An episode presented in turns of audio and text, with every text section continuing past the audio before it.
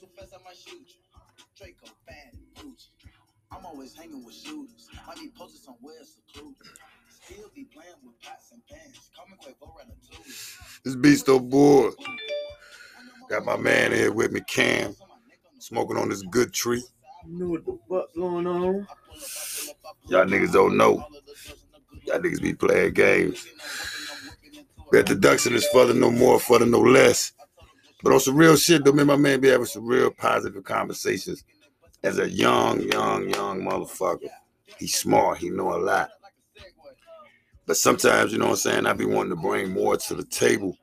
But it's good to sit back, you know what I'm saying, and listen to different motherfucking avenues, you know what I'm saying? Because these kids have different motherfucking values of things, man, different life. They see different shit that some of us don't see or some of us used to see. You know what I'm saying? What you feel about that, Cam?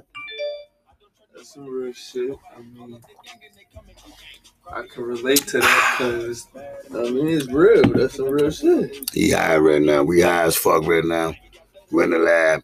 Oh, let's get this fucking straight.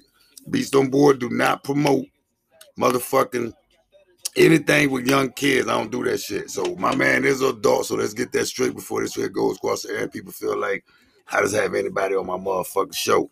It don't work like that, partner. Yeah, it's got to be twenty-one or older, and it will be consent forms run out with that shit. But yo, like I said, this BeastonBoard, it's my man Cam. Y'all know my motto.